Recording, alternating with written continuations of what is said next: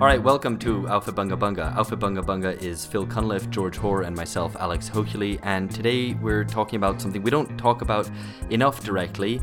Uh, it's American politics. Um, and one of the reasons that we don't talk about American politics that much is that many other podcasts cater for that kind of thing, talking about the ins and outs of politics, and some do it very well, including uh, Dead Pundit Society. So we're happy to be talking to Adam Proctor today.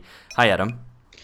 Hi, Alex. First time, long time. I've always wanted to say that. Yeah, Big excellent. fan of Alpha Bunga Bunga. I like what you guys do, and I'm glad to be here. Well, the feeling's mutual, and actually, this is a, a very belated return invitation for Adam because uh, I've been on uh, Dead Pundits talking about Brazil. George has been on talking about Brexit. So we're very happy to have Adam on talking about American left politics, and particularly, uh, and this is, I guess, an attempt at being realistic and being honest about what the prospects, possibilities, and limitations are of the Bernie Sanders candidacy and democratic socialism uh, it, more broadly.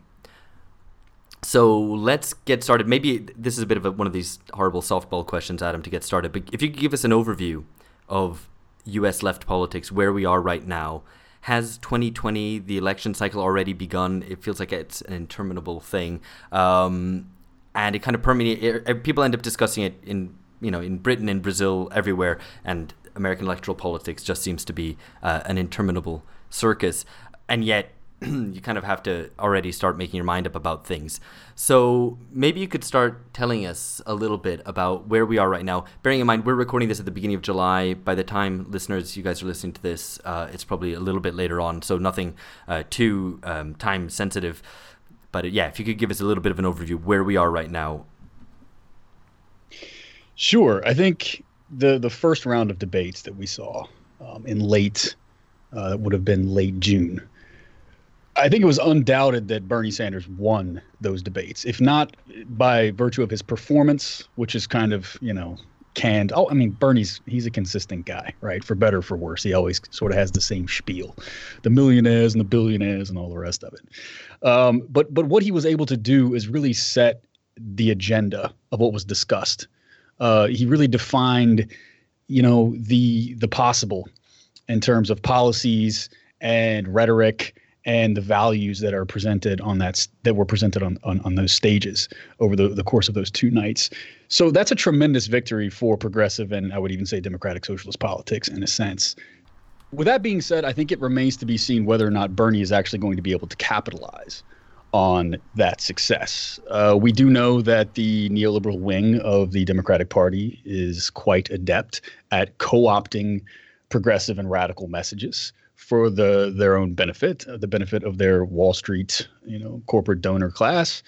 And Joe Biden has already made a set of assurances behind closed doors that quote nothing will change and that business as usual will go on should he be elected. And he still is quite uh, ahead in the polls. Um, if one thing uh, that Joe Biden is quite good at doing is shitting the bed uh, during debates. So uh, people forget that they look at him as this kind of elder statesman, you know, this this uh, you know buddy comedy that was the the the Obama Biden presidency for eight years, and they forget uh, that he completely shit the bed in 2008 and uh, 2004 as well during during the debate. So the more people see Joe Biden, the less they like Joe Biden. Mm-hmm. So we'll see how that shakes out in terms of the the long term prognosis. In terms of the state of the U.S. left right now, I think we're we're we're seeing a really interesting development, and it's one that, in my mind, is very welcomed. When I started Dead Pundit Society two and a half years ago, one of the central arguments I had to make, which almost seems comical now, is that, you know, guys, state power matters. It was an argument that I had to make over and over again. And it was one that at that time, at least on the socialist left and, and the radical left, was was quite controversial. Right. The fact that you would you would even need or that state power would be something that would be desired. And one thing that uh, these these various experiments and left populism across Europe, and of course the Corbyn wave in the United Kingdom, and now the Bernie Sanders wave has demonstrated is that state power is absolutely essential. And although it's, you know, that that path is strewn with pitfalls and traps and contradictions along the way, uh, we've really got the deck stacked against us. Uh, capital can, controls the resources and flows of communication and all the rest of it. Just, uh, just to just to interrupt, yeah, Adam. Um, sure. I'm just curious, what kind of pushback? I mean, what was the content of the arguments when people pushed back against you about state power? Was it like an Occupy style thing? Was it a kind of crazy Zapatista throwback? What did people say when you made the case for the need to to have political power? That's a good question. I think part of it was this kind of uh, Occupy, vaguely anarchist zeitgeist that still predominated in that moment. I think much of it also was this uh, very abstract understanding of class and class formation. So this is even, you know, not anarchists. I'm talking about principled Marxists and socialists. Were of the belief that you should organize outside of the state in order to preserve this kind of true, uh, pure form of class power. And this is when debates were a lot more uh, live about you know, should socialists run on the Democratic Party ballot line, for example. And uh, while that's now become, there's a, a, much higher degree of tolerance for socialists doing just that in terms of just uh, instrumentalizing the ballot line, for example. Uh, back then, it was a much more contested, hotly contested question. And so I think. Uh, to answer your question more directly, it was it was a question of what is the nature of class and can class uh, can working class politics be organized outside of the state? Is the state necessarily ruling class in orientation? I think people are open now to a much more complex understanding of the way that the, the capitalist state uh, organizes classes, and so it's a it's an unavoidable venue if if if we want to you know uh, organize for socialism. So adam there's there's um i think a, a, question that follows on directly from this which is i guess applying that class analysis to the the upsurge that we've seen um, on on the british on the american left. So who who are the um what what what what's the social background of i guess some of these bernie supporters? What are the social bases of this um, of this upsurge? Now, Bernie's support comes from a wide swath of of American society, uh, all classes, ethnicities, racial. I mean, he's heavily supported uh, by by racial and ethnic minorities, um, heavily supported in working class communities. But the real activist layer no, undoubtedly comes from this downwardly mobile millennial generation. Mm. Uh, people who, in terms of the jobs that they hold and the educations that they possess, would not be traditionally considered as working class. Now, that's a strength and a weakness. Yeah. Uh, there's a tremendous amount of of comradely debate inside of the Democratic Socialist of America right now, leading up to the convention that's going to happen later this summer, about um, our uh, DSA's orientation to the labor movement, for example. Uh, should should socialists see themselves as the as the organization as it exists as like sort of existing outside of the working class? Do we need mm-hmm. to link up with a working class that's out there, or should we see ourselves as always already part of the working class? And we need to sort mm-hmm. of uh, see ourselves as workers. But to but to answer your question, you go to a, an everyday uh, DSA meeting or Our Revolution meeting, you're going to see computer programmers. You're mm-hmm. going to see people with uh, master's degrees. You're going to see downwardly mobile people who are, are struggling with student debt, lack of healthcare access, uh, unaffordable housing things like that that uh, that really radicalize them, as opposed to like I said, you say arriving at a union workplace and, mm and and radicalizing in that way, as you might have seen in previous generations. How easily is this block satiated? That's a good question. That's a really good question. Uh, you do wonder if if you have the PMC types, and I know you know have being a, an avid listener of uh, Bunga, I know you guys talk about the prof- professional managerial class quite a bit you do wonder if they were able to get some some real standard bearing social democratic reforms if if they would be placated a bit. Say get a medicare for all plan. Say uh, get some serious debt relief in terms of student debt.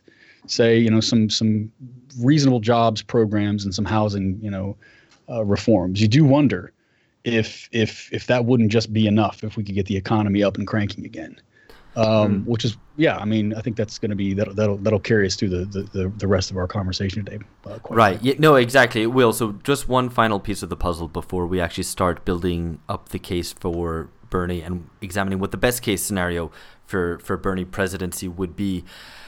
What is the role exactly of, of DSA? I guess, and this is mainly, I guess, for the benefit of our of our non U.S. listeners uh, who might not be so familiar with the ins and outs of it. Uh, my answer here is is different today than it was uh, maybe six months ago, and certainly different than it was two years ago. Um, DSA, uh, you know, they has benefited from concrete struggles on the ground. DSA is a very loosely federated uh, organization. Um, it's not a political party. It's uh, essentially a nonprofit, uh, something akin to a Rotary Club or a Lions Club or some other, you know, uh, social gardening club, if, if you will, in terms of its legal form. I mean, to, just to get to be really blunt about it, uh, that's how they're organized legally. That's that's their relationship to broader society. Um, and so they're they're loosely affiliated local branches, and what they're really struggling with right now is is their identity. I mean, you have anarcho primitivist uh, caucuses that uh, proliferate inside of DSA. You have libertarian communists, so essentially, you know, class struggle anarchist pe- types, uh, anarchist syndicalists. You have uh, more traditional Trotskyists who have sort of had a come to Jesus moment with respect to electoral politics and Bernie. You uh, and you have much more kind of classic Harringtonites who who harken back, you know, to, to the 1960s, the new the the uh, the old new left, so to speak. And so they're having an identity crisis right now, but a lot of that is being clarified not only around the Bernie movement, but also these national campaigns, Medicare for All, and such their role in U.S. politics right now, I think, really remains to be seen. Uh, they take a lot of credit for Alexandria Ocasio Cortez, for example, for Rashida Tlaib, for some of these legislators that have been elected. It's unclear, and this is even true amongst uh, people inside of DSA who are, are well placed. It's unclear as to what extent DSA actually deserves um, ownership of, of a lot of this stuff. Now, on the on the flip side, you see someone like Tiffany Caban, the mm. district attorney of Queens in New York City. Tremendous uh, upset victory that, that they just scored over there a couple of weeks ago. Um, that was very much DSA's doing. And so it's uneven and combined. And I, I, think it remains to be seen exactly what kind of impact they're going to have in the long term. Do you think there's a, a risk um, around DSA, specifically with relation to the Democratic Party? So the, the Democratic Party's got an extremely uh, deep and central um, rot to it. Um, and I think this is one way that I've heard this this danger posed that the that DSA could essentially re-energize the Democrats, providing moral legitimacy or moral cover to the to the Dems. So being useful idiots in this in this in this sense. Do you think this is a danger? I mean, and maybe this is we'll talk about this more when we talk about the potential scenarios. But is this something that DSA are already thinking through their potential relationship to the to the Dems and how this could um, potentially compromise them?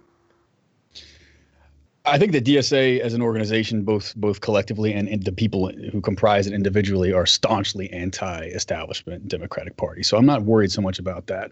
Um, I'm also not so much worried about the actual politicians themselves. Uh, you see a lot of the people who are DSA endorsed DSA affiliated, even loosely so, like AOC, for example, just openly, uh, you know, openly bucking the authority of Democratic Party elites. For example, uh, the DCCC, which is uh, the you know kind of fundraising arm inside of the Democratic Party, working to get incumbents reelected and identify uh, various you know primary challenges that could be advantageous or whatever. Uh, they've notoriously cut off funding. They've they've threatened to cut off funding uh, to individuals who, sorry, they've blacklisted uh, consulting firms and, and, and the rest of it who are working with people to uh, primary incumbents. So, for example, Justice Democrats. Mm. Alexandria Ocasio Cortez, uh, you know, uh, was ushered into office by primarying Joe Crowley, who was the Speaker of the House in waiting, so to speak, which would have taken Nancy Pelosi's place, uh, quite likely, had he been victorious.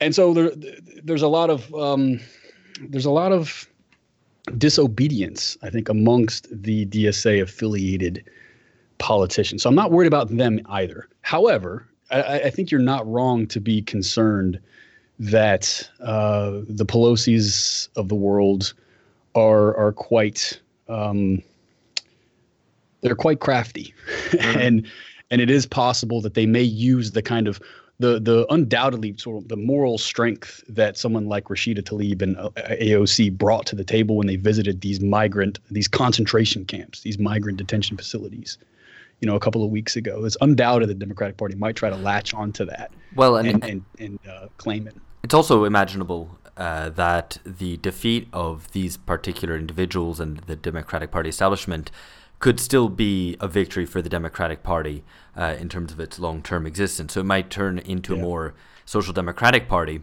Um, right, and right. and revive it and speak. But you know, so I don't want to jump the gun here too much. So I, what I did want to get onto is start to build the case um, in terms of being realistic of what is the best case scenario. Let's like not think wildly here, but where where does that? Let's sketch. Let's start. Let begin sketching out these scenarios. So Bernie, obviously, the the assumption here being that Bernie gets a nomination.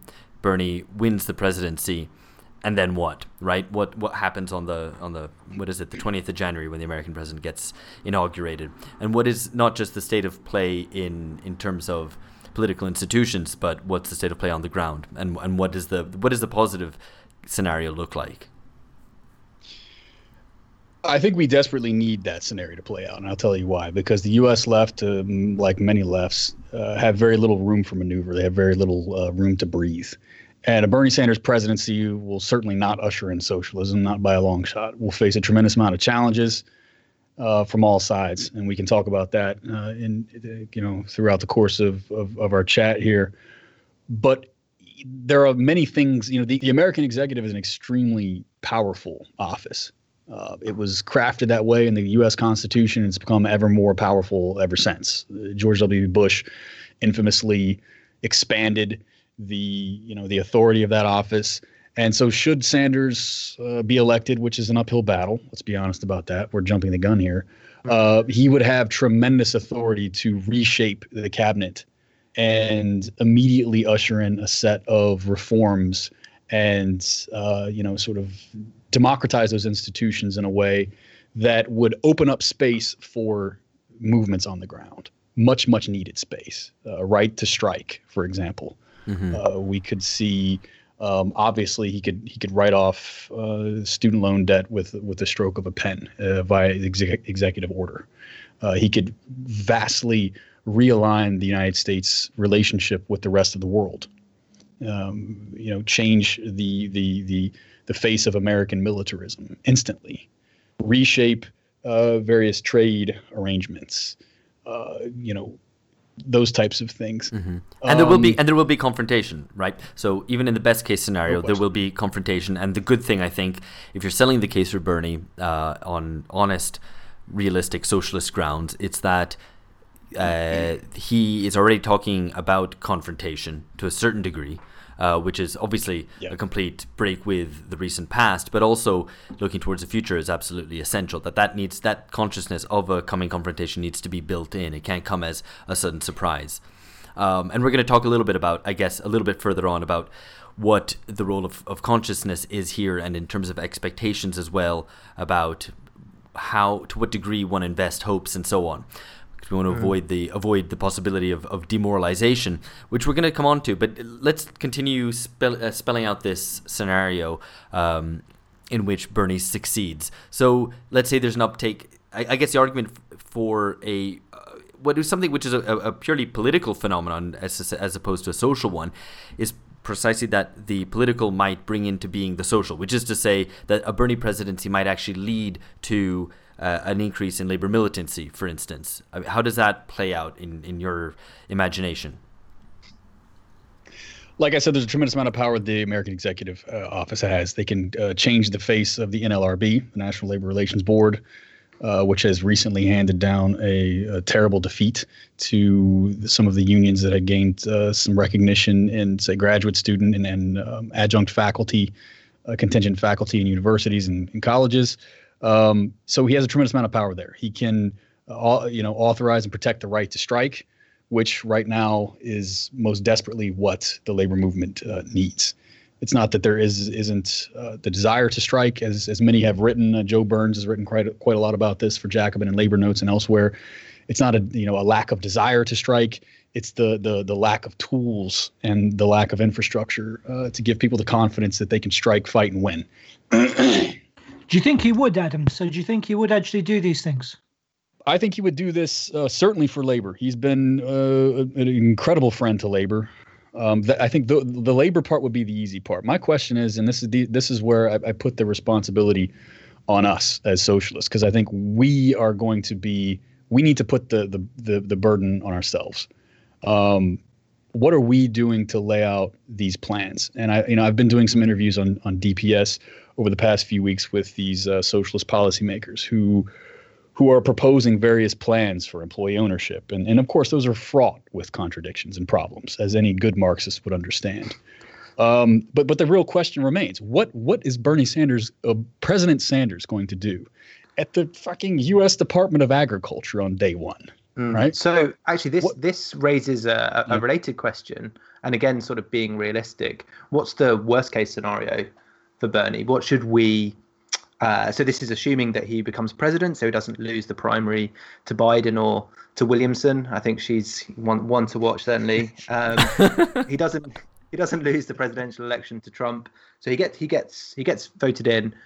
Obviously, expectations are going to be very high. There's going to be hope with the capital H. We've seen this before with Obama, of course. Um, what is what is the worst case scenario? Is it um, some pushback from the capitalist class? Obviously, this will happen. Is it him selling out and disappointing his supporters?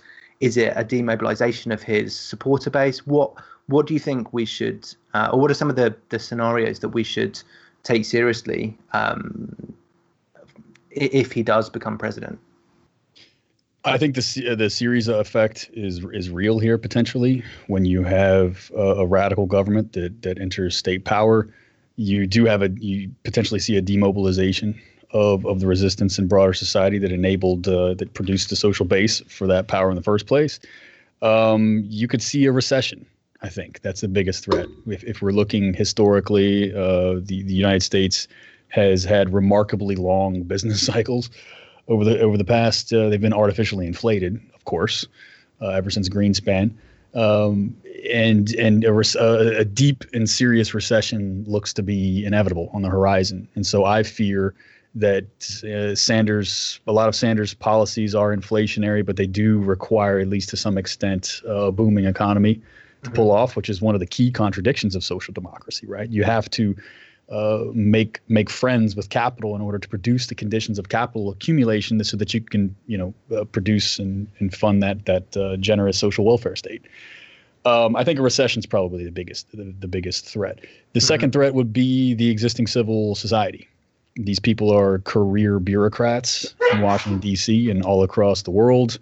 Uh, they're they are socialized into a certain, uh, you know, a certain set of ideas and opinions about how government should work and, and the way that that institutions should should operate. And so, producing, uh, you know, tens of thousands of of new civil servants who are, you know, mm. um, indoctrinated in this new way of doing things overnight.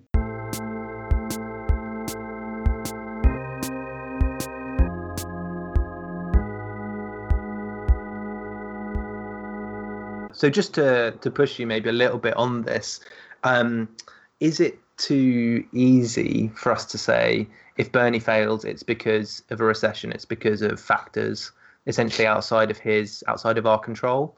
Um, is is that too too much of a um, a, a pre-made excuse potentially? I, I think that in some senses, I mean, I'm trying to think through this. I mean, part of it is that I, I, just don't see anything else on the table. I guess the question for me would be, what else would we do as a mm. U.S. left that could produce better results? Mm. And this, to me, just seems to be the only game in town. And so this is less about me being, you know, a, a mindless Bernie Stan or, you know, uh, ha- being Pollyannish or having rose colored glasses as much as it is that this is the game. And I think the, the question that socialists need to ask is how can we push this limited project uh, as far as we can? Right. My concern, and, to be honest, yeah, go ahead. Well, yeah, no. So, I mean, to roll back a second just to the question of, of a recession, because there, to put a point on it, you have a situation there where the proceeds of, of profits are, are not able to be distributed. And there the, there's already going to be a degree, a significant degree of confrontation in a Bernie presidency. Uh, you might imagine, for example, a capital strike happening. If there is a serious recession, that would necessitate the sort of confrontation which I just I just don't think the level of uh, organization amongst labor uh, uh is is sufficient to actually see that through in, in any kind of victorious sense. And anyone would imagine that Bernie then in the presidency would be relatively isolated and would probably capitulate in such a situation. I mean, I again just thinking this through. Mm-hmm. I, I, mean, I think you're you're you're absolutely right, and this is this these are one of the key. This is the key contradiction of uh, fighting for some kind of socialist transition in and through the capitalist state, such that you're you're riding a you're you're tied to a bull that's you know that that your fate is is tied to the fate of the bull and you're trying to escape you're trying to leap off at the right time uh, before the, the bull dies out of the bull's capitalism in this really I don't know if you guys are yeah no no the bull's always but, uh, capitalism. Uh, that's, that's fine. Yeah, my, my, my metaphors are are uh, are always shaky. Listeners of DPS will know that. Um, but that's just to say that um, I do think the weakness of the labor movement right now in the United States is that it will be uh, Sanders' biggest threat, and he's going to need to make up some some ground on that. He's going to need to give them uh, the tools to be successful and to let the, the, the these militant layers rise to the top inside of these unions and really express themselves uh, over and beyond these these more uh, you know Clinton era bureaucrats who are who are more likely to to sit in, in back rooms with lawyers and, and go through you know years of litigation rather than use militant strike tactics. Right. I mean, obviously, our point here isn't to be fatalistic or to stand on the sidelines going, "Well, it's obviously going to fail," uh, and to claim credit for having said so. I mean, that isn't at all what we're interested in doing on on the contrary, what we want to do exactly, and something that we've discussed uh, on maybe a bit, little bit more indirectly in previous episodes, which is that the situation today at least gives the left the possibility of failing in a way, in a way in which over the 90s and 2000s it didn't even have that. So I guess the question is then, imagining that Bernie does fail, well, Bernie will fail in the sense that if your objective is socialism, Bernie will not deliver that. Um, even in even an eight-year Bernie presidency will not deliver socialism. What it might do is lay the seeds uh, for the possibility of a greater degree of class consciousness in the United States, uh, taking the boot off of labor's neck and allowing for the possibility of greater degree of labor organization, all these positive things, right? Um, and we're going to talk about the international scene as well uh, in just a little bit. But I guess the question then is, how do we learn from failure? Imagine that Bernie then uh, does capitulate on certain grounds, but there's some progress on other grounds. what is the process by which one learns from failure? How how is demoralization avoided? Or even worse, because this is, I think, possibly an even greater danger, that very limited gains under Bernie are reinterpreted as the greatest success and some great, vi- and then ultimately it, it is a victory for American liberalism and not for socialism. Right. I mean, there's there's no question that uh, even in the best case scenario that we're we're outlining here, that you know Bernie could be somehow remembered as you know the second coming of FDR and, and sparking you know the proud proudest traditions of, of American liberalism. Um, still wouldn't be a bad thing. Uh, I think people, uh, billions of people across the world would benefit tremendously from that. We can talk about that in a minute. Um, I think that rather than maybe thinking through this in terms of capitulate, what's he going to capitulate on? I think maybe we we re, re, refocus this conversation in terms of thinking about the question of sequencing. How do you sequence uh, uh, this kind of project? What has to come first? What do we prioritize? How do we convince people that this is what's happening? And how do we stay true? How do we stay on course and stay true to the project when you know you might win a few victories here and there and people lose the stomach uh, for for the fight? Um, so the question, I don't know. I mean, does that make sense? I think. What, what I mean, what do you guys think in terms of reframing this from a capitulation, like what is he going to have to capitulate on? Will he be defeated? Versus how do we sequence this thing in terms of what has to come first to produce the capacities in order to produce uh, more robust and radical forms of, of struggle. This is really the the non-reformist reform tactic, which is well, you know, right. exactly exactly that because the issue is we're um, you know is kind of dreaming big in this podcast or right in this particular podcast in this particular discussion but at the same time trying to dream dream realistically. And there's a basic contradiction right there right? Yeah right right I think that I don't. Did you guys? Uh, I did an interview with Joe Guinan uh, a couple of weeks ago. He is with the Democracy Collaborative. He just wrote a book with Christine Berry um, called "People Get Ready," trying to prepare for a Corbyn government. And one of the ways that he frames this question, I think, is is really interesting. And I sort of steal the sequencing from him, and that comes from a lot of Corbynites. Um, I suspect that a couple of you guys will have something to say about this, which which would be good.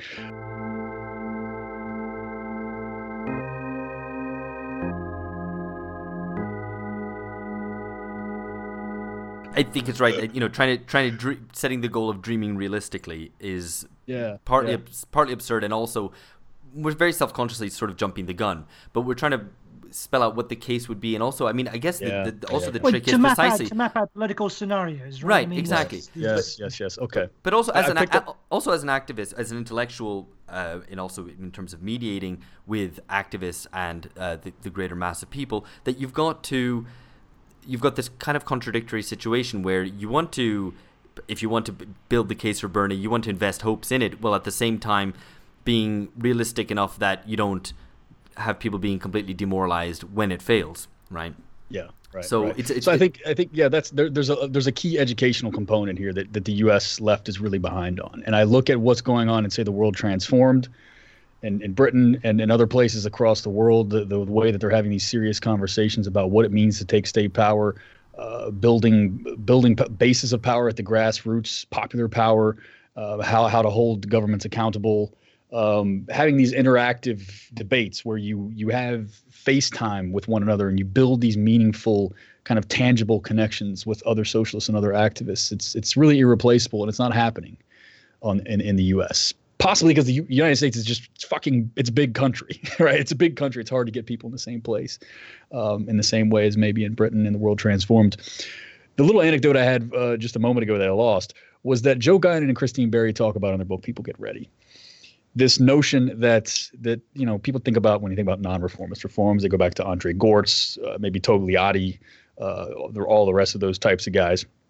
Well, he they go back to uh, Thatcherites, which is really fascinating. And I can't remember the the individual, but one of the Thatcher's leading uh, strat- strat- strategists uh, sort of framed the question in terms of what are the industries that we need to focus on now so that that future struggles are are more winnable. What are the tactics? What, what what are the moves that we make today that make the larger, more ambitious moves of tomorrow more achievable? And that's the question of sequencing.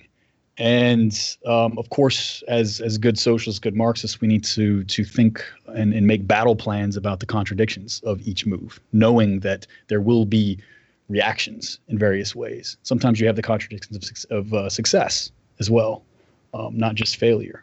So, yeah. I think the, I mean the issue the issue here is um, that the and this has happened I suppose I mean this leads on to the next issue but this has happened consistently now with the European um, left is that it has crashed on the rock of the European Union. And so all the Western European all um, you know all Western European countries confront that same issue and it looks like the Labour Party is about to confront it too. Now I don't know if there is a similar central political question in the US, which is also being evaded by the left to a similar degree. But I wanted to put it to ask you then to get your thoughts on this. What would be the effects of a Bernie presidency on the rest of the world? Mm. Um, how might what would be the knock-on effects and implications for other countries and other people elsewhere? uh, Leo Panitch and Sam Gindin's making of global capitalism uh, makes a, a really foundational claim here. I think it's really important to understand how how uh, central it would be to see even a milquetoast social democratic government at the helm of the you know, the, government of the United States here, which is that the process of neoliberalization, uh, neoliberal uh, neoliberalism, uh, coming out of the 1970s and into the 80s, uh, and even in, even before that in the 60s, the, the break with the gold standard uh, required that if the American empire was to maintain its force and the strength of the dollar and all the rest of it, that, that domestic labor inside the United States needed to be disciplined.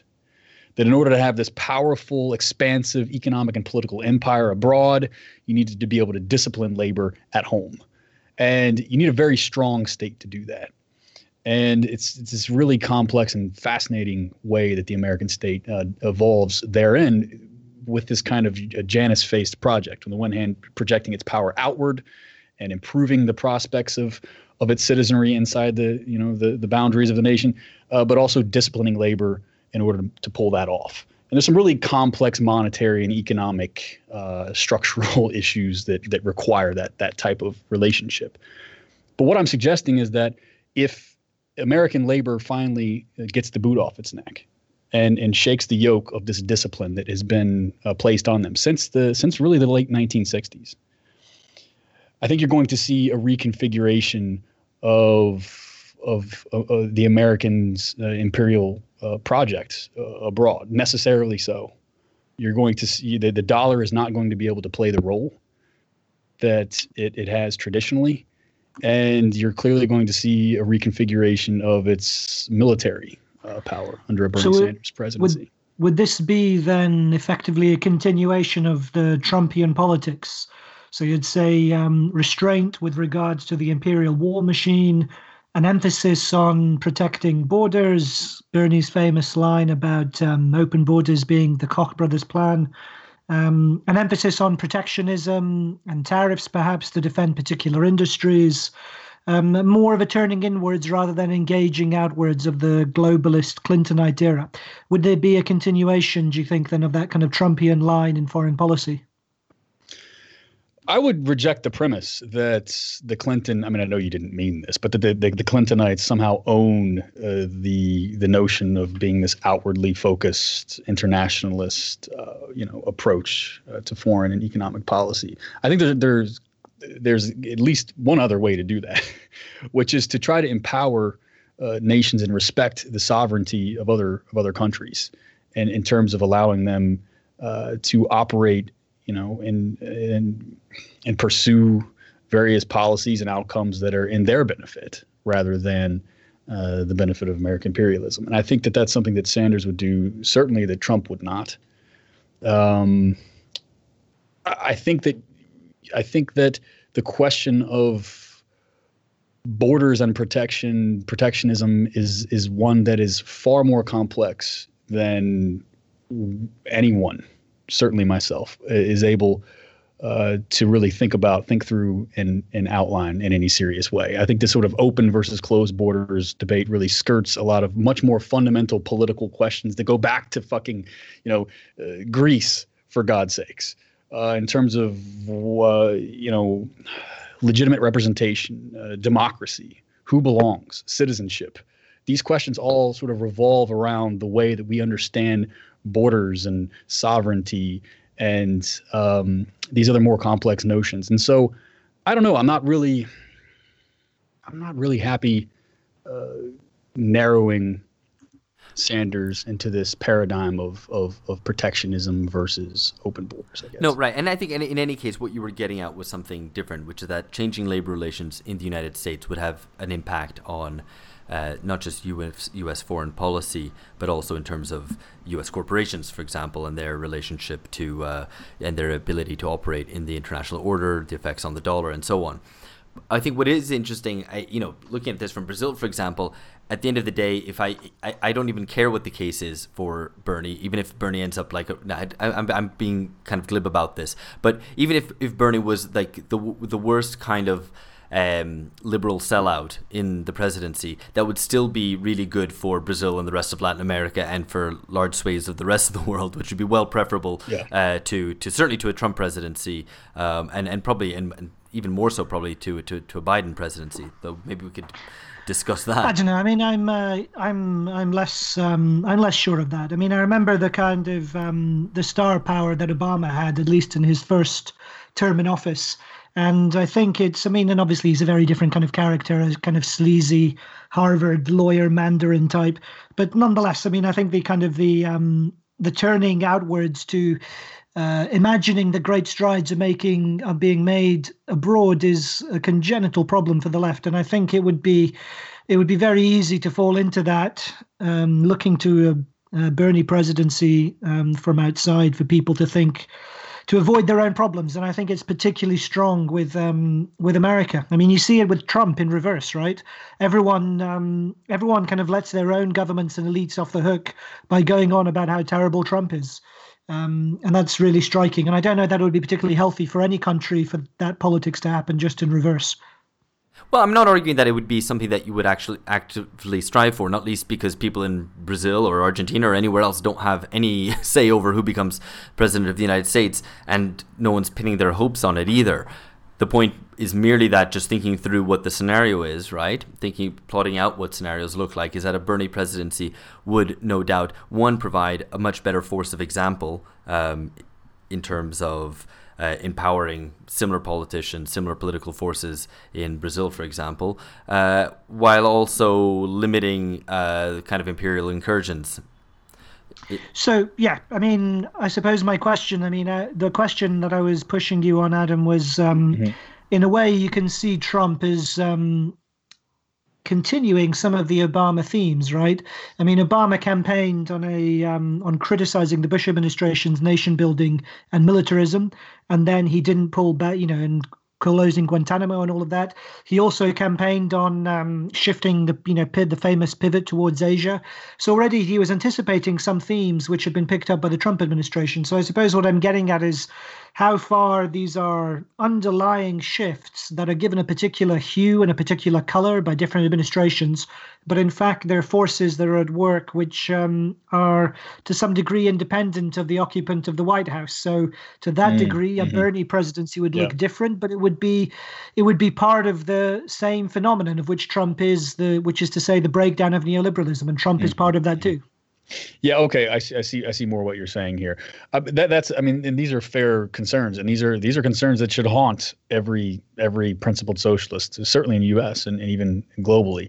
Um, the question there is, I mean, here, here's what Bernie, I think, a Bernie presidency would do. Maybe not on day one, but within the first couple of weeks. Okay, um, would cut off all U.S. support for Saudi Arabia's uh, military campaign in in Yemen and elsewhere would vastly reorganize the the power block that has existed in in the Middle East and in North Africa for a very long time. Um, this axis that sort of uh, rotates around Saudi Arabia and, and Israel. Um, now, I'm not sure what that would look like, and that really raises the the the the, the key question. I think in Central and South America, you would see a, a serious reorganization of that axis of power in terms of uh, who is prioritized, um, who is threatened, who is sanctioned, who is all the rest of it. And as Alex has laid out, that would have tremendous benefits for a lot of people. But your question, I mean, it's it's a it's a much more sort of underlying structural question, such that um, these these relationships aren't just ideological; they're materially driven.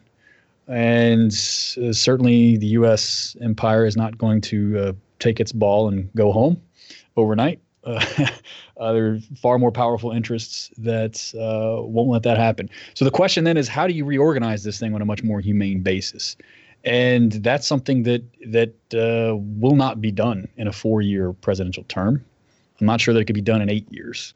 So I think I think your concern is is warranted. Um, how long will this type of reorganization uh, require?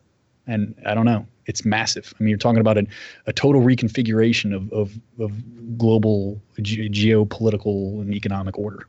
And yet, and I mean, and, I guess. Sorry, go ahead, Phil. Go ahead, Phil. Uh, well, just to say, I mean, I suppose it's uh, happening already, but to some degree, spontan- spontaneously, the breakdown right. of uh, yeah. the breakdown of the current order, and to that extent, um, Bernie and Trump, I suppose, are different symptoms of that to some degree. And the question is how far these trends can be consciously shaped and intervened in. Um, yeah, yeah. But that that gets to the question of American exceptionalism because um, I, you know, I just mentioned before about the fact that. Uh, left populists in the in the European Union are all shat all seem to me to be shattering on the rock of the European Union. Um, they're all unable to confront this central question, and the Labour Party now looks on the brink of some kind of either capitulation. Um, either they'll overthrow Corbyn or there'll be some kind of capitulation to um, the European Union in our struggle to extricate ourselves from it. That's a separate debate, but I, the question, I guess, is um, how far the American left is has more opportunities by virtue of being in America itself. So that it doesn't conf- it the virtue, the power, and um, the wealth of America's position as a state mean that the American left is still in a stronger position than say the Greek left, the Spanish left, the British left, the German left, the French left, all of whom are um, uh, certainly on the back foot, if not completely in retreat and disarray.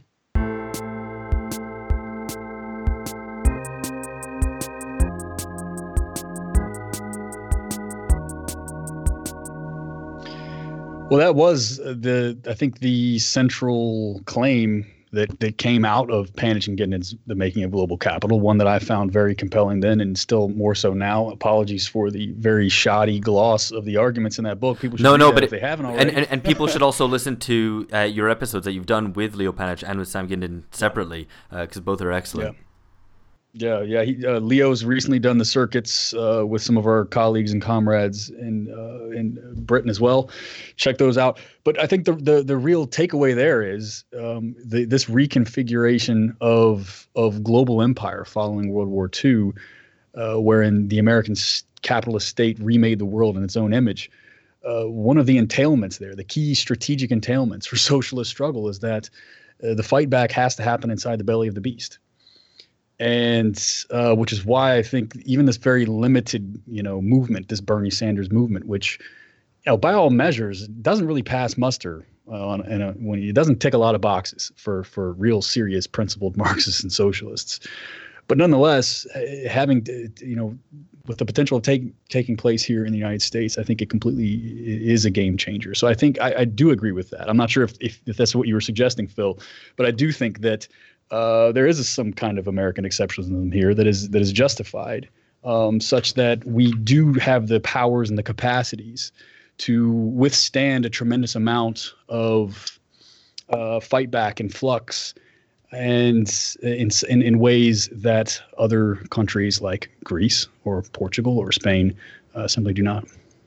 Well, that's good stuff. I think as a way of rounding this out, maybe we could draw it even a little bit further and talk about something which uh, we interacted briefly on, on on Twitter about this. But you know that neoliberalism is basically on the ropes, but that we're in this strange interregnum. You know, we call it the end of the end of history, where neoliberalism is clearly very weak. Certainly more even in, in political terms than in economic terms, in the sense that uh, the, the its its flagrant lack of legitimacy is there for everyone to see, and yet no one's able to really seize the initiative. No one's able to uh, take charge to topple it, nor is there a growing uh, conflict between opposing social forces, which takes struggle to to a higher.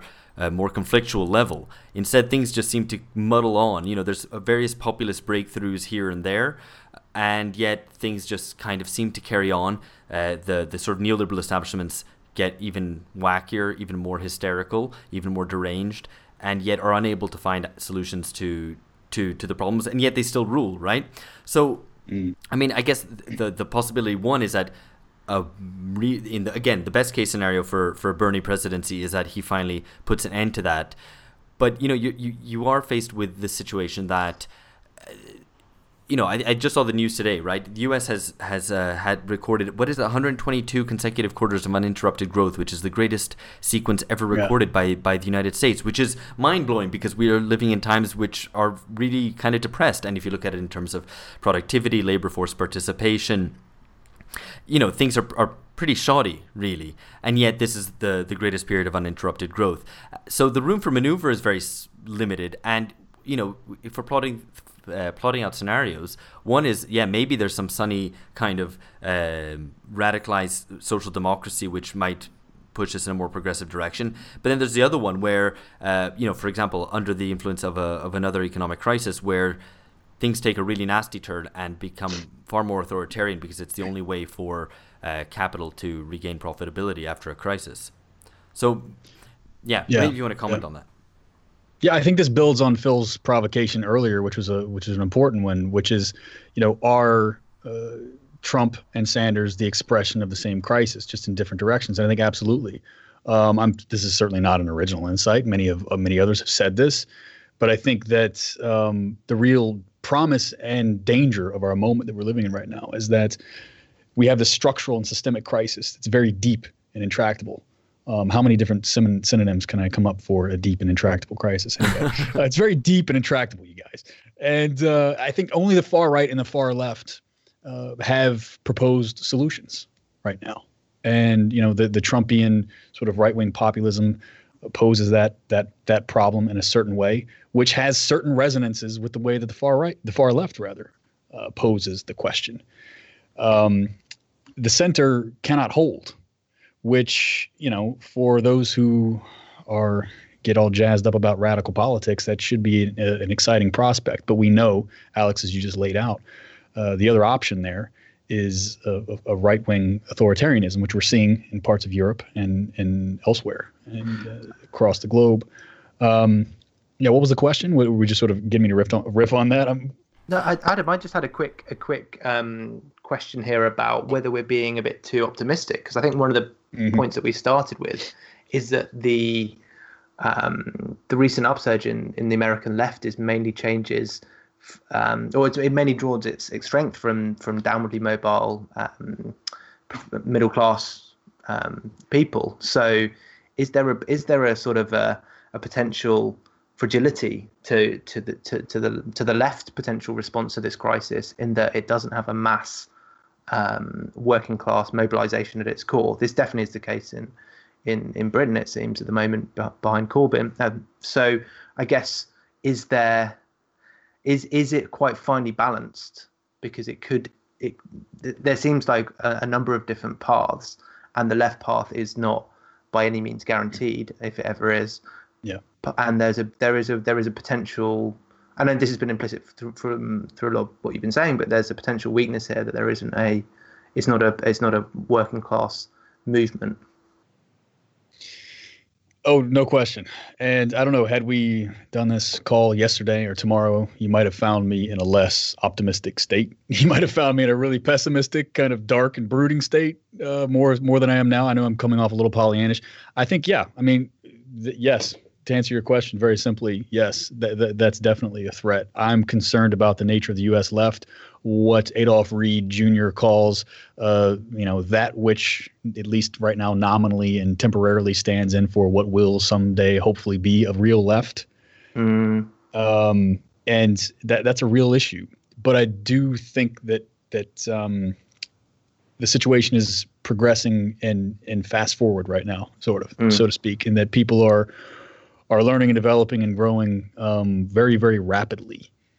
And um, I, it makes me hopeful. And I do believe, actually, because of the nature of structural power, I think, you know, uh, some people can sort of punch, a, couple of people can punch above their weight, right? And that's, we're in a position right now where this this random holdover from the the old new left, this this curmudgeon from Vermont, you know, just happened to be well placed you know, it, the left, as it existed uh, since I've been a part of it over the last decade, did nothing to earn this old curmudgeonly man who now speaks, you know, so authoritatively and authentically to the American people. Um, we were meeting in old dusty, you know, library, you know, rooms, uh, mm. talking about the finer points of the, you know, the the labor theory of value or whatever. And along comes Bernie Sanders in 2015 and completely transforms at least the rhetoric and the, and the discourse of American politics. Um, so I have to just hope and believe that a couple of well placed people can wield a structural power uh, that's not meant for them. Remember, like mm. Trump broke this thing, he broke it wasn't yeah. supposed to work like this. A guy like Trump was never supposed to be in the uh, in the Oval Office. Yeah, and and and now we, you know, and and that's given Bernie an opportunity. We've now yeah. all come to look for America, as his uh, use of the Simon and Garfunkel song. Yeah. in his uh, yeah. election videos says.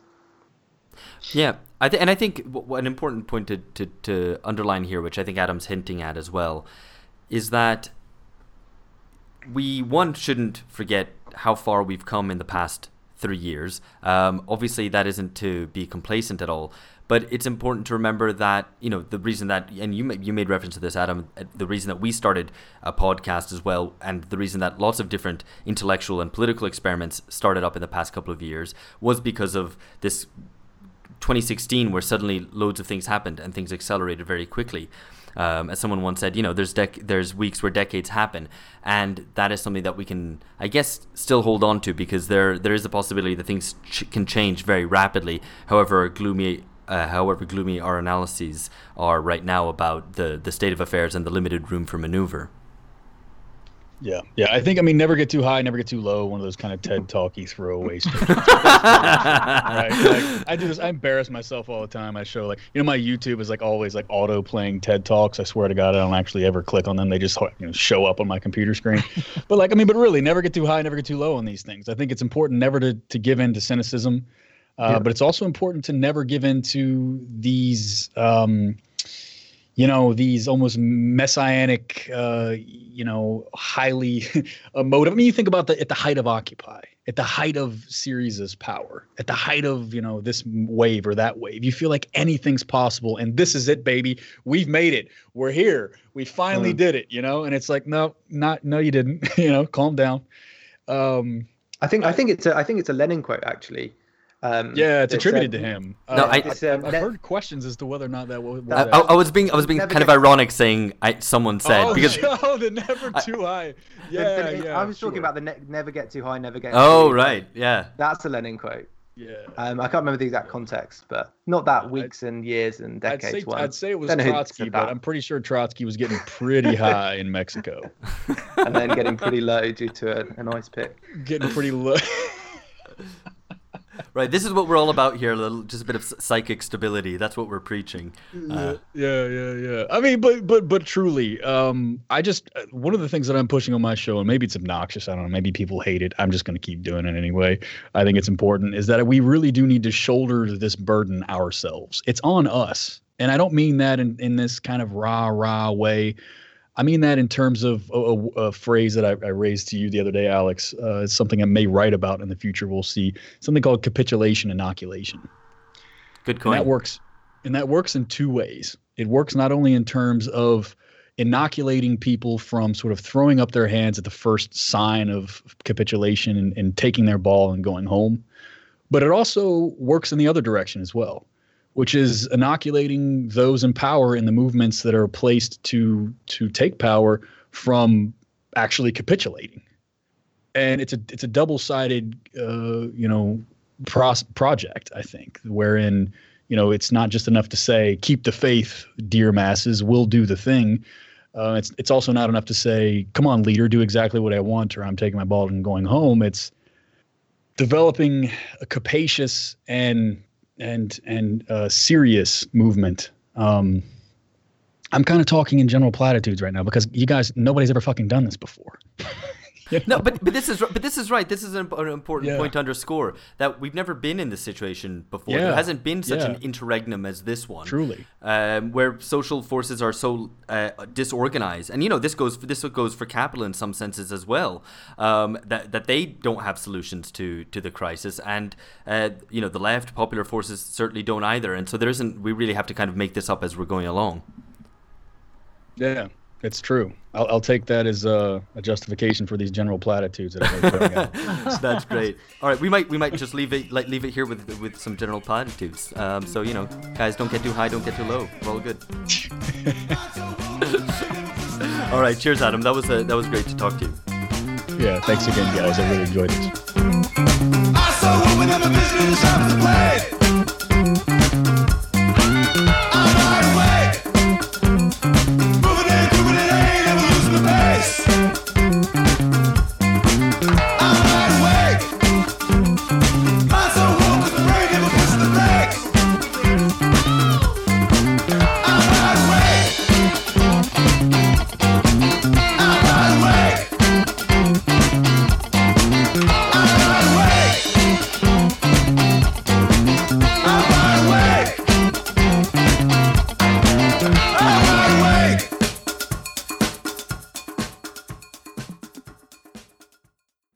Should you should definitely write that thing on capitulation inoculation. I think it's I think being sort of negative. Maybe it's the job of of certain parts of the left, including the the podcast left, um, to explain the defeat or explain the explain the failure that we're going to see with Bernie. Explain the failure we're going to see with with Brexit.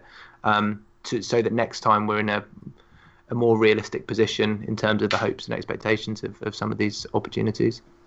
Yeah, yeah. My are, are we Right are we, it. Are we recording still? I presume I mean, not. it's, it's it, I, I I never press stop as I as I explained earlier, but But it, it's officially over. but it, we're it's a wrap. It, it's a wrap. Yeah, we are the wrapped. NSA is listening, so we'll just we'll get their backup tape. So did you say the NSA or the DSA? I don't know if they have any party uh, ideological police just yet, but it's only a matter of time. Um, um, yeah, I, think one of the biggest tragedies of Syriza. I'm actually thinking about launching into a series on Syriza uh, very soon, a, a series Oh, of series, if you will. That'd be great.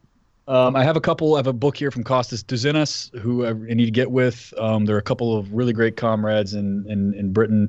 Um, Phil and George, you probably know a couple of them. One of the guys, uh, really good uh, comrade of Hilary Wainwright. I can't remember offhand. I'm losing it. Anyway, uh, I, I want to do a series on this because I think the biggest tragedy of Syriza is that we haven't learned the lessons. We haven't really Yeah. even even um, Because of fucking Varoufakis. Sorry, not to put too fine a point on it. DiEM25 clearly the way forward. I was actually intrigued by the episode you did with Leo Panitch because I instinctively disagreed with, with what he was saying at the end, but he was you know suggesting that basically a a, a, a unilateral exit um, and the creation of its own currency would have been a disaster for Greece, and it would have been such a negative example in terms of leaving the European Union that no one else would ever attempt it, which is. You know, I think something that has it's a, it's a, it's an argument that has to be dealt with and can't just be brushed away as well. You know, you have to do it. Like, Yeah. Well, they're going to make you pay if you stay in, yeah, and they're going to make you pay if you leave. Doubly, probably. Let's be honest. Um, they're going to make an example of you and make you look like a whipped, uh, you know, dog l- lapping at the bowl, of, you know, at their feet if you stay, like Cyprus is doing right now. yeah. And if you leave, you know, they're they, they need they're going to try to make you pay doubly. And um, in, in that, I mean, I think that's just that's just that's a fact. The question is, um, were the capacities in place uh, to avoid the worst aspects of that punishment? Yeah, that's Um, right. And I think also, I mean, there was there's one part of this is overlooked that it was also an internal power struggle within the, within the German government itself. Um, Schäuble, uh, the finance minister at the time, who's more of an arch federalist, he was willing to pay the Greeks effectively to leave in order to be able to actually consolidate the eurozone with um, a weak economy out. Hmm. You know, whereas Yeah, Merkel, yeah. Merkel wanted to keep the Greeks in, but also keep the EU more decentralized, and so was unwilling to pay them to go. Um, so it's not, you know, it's not simply kind of um, the choices the Greeks made, but also reflected a power struggle about the future of the union within German pol- within the German state itself. And those are the rifts that are opened up kind of, um, I'm going to say tangentially or, or um, unintentionally. I mean, but, but these are the rifts that open up in the course of of struggle. And one of the things I wish I would have said this on the show is way, I'm always way more articulate as soon as we press stop. Oh, yeah, It's that's- fucking way it goes, man. Jesus Christ. I, I actually save up all my best points for the for the, the end bit. yeah. It's- You So don't, I you mean, don't want to give them to the to the like the, no, the the people don't. The pay pigs don't deserve it. They don't. No, deserve it. exactly. Um, what I think I said, I think I said is that you know um, neoliberalism has been so intractable not because of its strength, but because of its uh, of of the systemic inflexibility of capitalism, and because it's rigid, uh, it can be broken. And you know the EU, as you said, is increasingly uh, rigid. Global capitalism and neoliberalism is increasingly rigid. You have to believe that rifts will open. Uh, the question is, are we going to be placed with the capacities necessary to forge a different path? Um, and that's that's fucking huge, gentlemen.